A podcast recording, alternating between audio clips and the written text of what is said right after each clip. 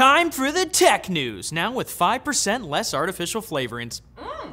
Historically, there hasn't been a whole lot of variety in the motherboard market in terms of which manufacturer to buy from.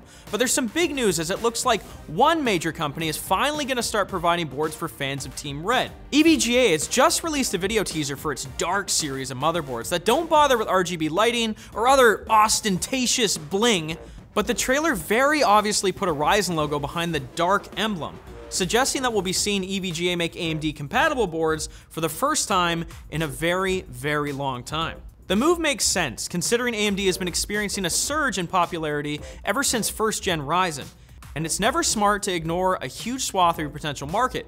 Just ask the folks at BlackBerry who thought serious professionals wouldn't be interested in the iPhone. How Idiots. you were. Wait, they were right actually. Yeah. Amazon has made plenty of headlines recently for the way it treats its workers, and now another piece of embarrassing news has come out as a Bloomberg report has revealed that the tech giant is hiring and firing drivers through an algorithm. The affected workers are part of Amazon's Flex Delivery Program, a gig based contract employment scheme where people can deliver packages on their own time. Kind of like Uber, but for Amazon orders. While it might make some sense to automate the HR process for these types of roles, the rub is that many drivers are reportedly being fired for on the job mishaps that aren't their fault, such as flat tire, closed gates at a delivery location, or even faulty Amazon lockers, as the algorithm thinks drivers simply aren't making deliveries on time. Well, that's not wrong. True. It's just out of their control. Terminated drivers reportedly have very little recourse as they have to pay 200 bucks just to appeal. And even that isn't a sure thing. I mean, we already have to deal with terrible human bosses enough. Not talking about you, of course, Linus. You're great. You're fantastic. Thank Yeah, you. He's not human. he is a robot. If anybody knows how to clone Linus, you let us know. Despite how much technology has advanced over the last few decades, we still aren't driving flying cars everywhere. But it looks like we might finally have something close to a real proof of concept, as an honest to goodness flying car has completed a test flight between two cities in Slovakia. Dubbed the Air Oh, Car, Apple's the front half of the prototype looks a lot like a standard car, with the rest of the body featuring wings and an empennage. Empanada? What does that even mean? Who wrote this? God!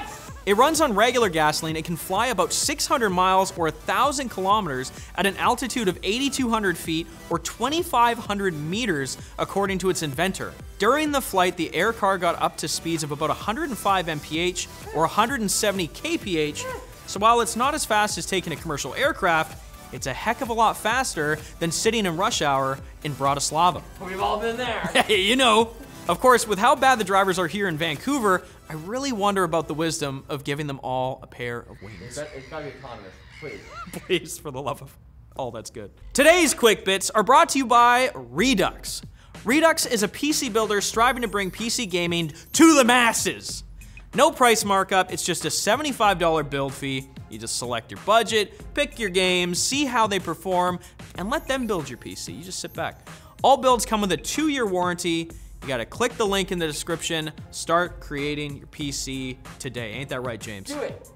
Do it now. Wasting time. You could be gaming. On to the quick bits. You know how Microsoft is only including 8th gen Intel and Zen 2 and newer CPUs on its compatibility list for Windows 11?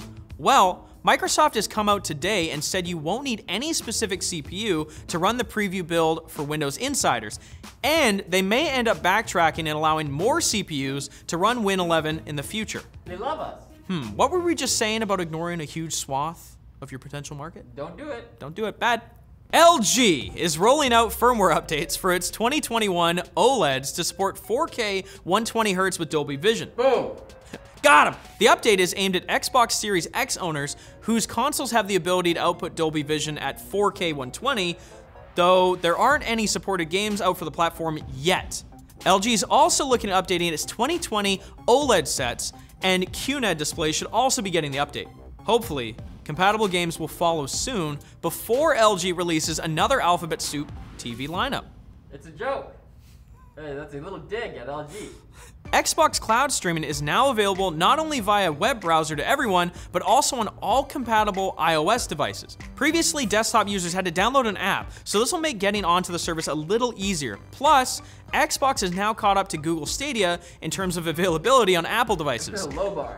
I guess Google's only real advantage in streaming is now gone. Bye bye. See ya. And if you're flying on United anytime soon, the airline just announced that Bluetooth audio will be available on some of their planes starting in 2025, removing the necessity of getting tangled with a cable in a cramped airplane seat. Or even worse, having to use the complimentary headphones that sound like Charlie Brown's teacher. Don't even bother. Womp, womp, womp, womp, womp, womp. I have to wonder why it's taking that long to add such a simple feature. But I guess you can always entertain yourself in the meantime by doing the crossword puzzle in the in-flight magazine that someone's already probably filled out. I put on the face mask. That's it for today. Come back Friday for more tech news with two inches of extra legroom. That's a good This is your captain. Make sure to like and subscribe. Catch you on the next one.